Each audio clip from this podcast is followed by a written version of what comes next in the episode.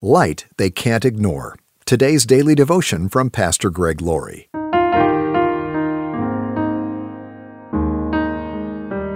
Our scripture reading today is from 1 Peter chapter 2 verse 12. Be careful to live properly among your unbelieving neighbors. Then, even if they accuse you of doing wrong, they will see your honorable behavior and they will give honor to God when he judges the world. A little salt will go a long way. Just a pinch of salt in your oatmeal or on your watermelon can enhance the flavor. And one Christian in a family, neighborhood, or workplace can influence everyone. Jesus said of his church, You are the salt of the earth. But what good is salt if it's lost its flavor? Can you make it salty again? It will be thrown out and trampled underfoot as worthless. For example, Moses, through his personal integrity and godliness, influenced the Israelites for good. Imagine how hard it must have been for him. They were so full of unbelief and whining and complaining. We need more people like this who will make a difference in this world.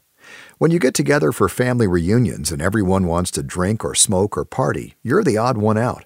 And you're probably the person they always choose to do the token prayer at Thanksgiving. It is so uncomfortable. Or you might be at a workplace where all the others are non believers. You're the brunt of their jokes, and you want to get a new job. Maybe in your classroom, you're the one Christian who will disagree with the professor who's promoting evolution or some other ungodly worldview. It's tough, and we often want to get out of those types of situations. But do we ever consider that God put us where we are to be an influence? Take Moses, for example. God called him to Mount Sinai to receive the commandments. The Bible tells us when the people saw how long it was taking Moses to come back down the mountain, they gathered around Aaron. Come on, they said, make us some gods who can lead us. We don't know what happened to this fellow Moses who brought us here from the land of Egypt. Moses was gone, and they needed something to worship.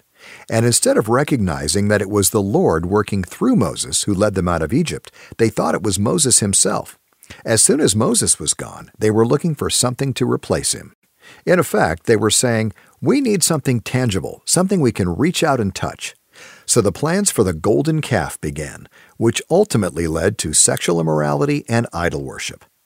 Moses' personal godliness and integrity kept them in check up to that point, and when he left, everything fell apart. In the same way, it's the very presence of the church in the world today that keeps things from getting even worse. We think things are bad in our country, and they are, but wait until the Lord calls his church home we can imagine how quickly the whole scenario of the end times, inaugurated by the emergence of the Antichrist, will unfold. We are the salt of the earth. We are God's representatives, and God can do a lot with a little.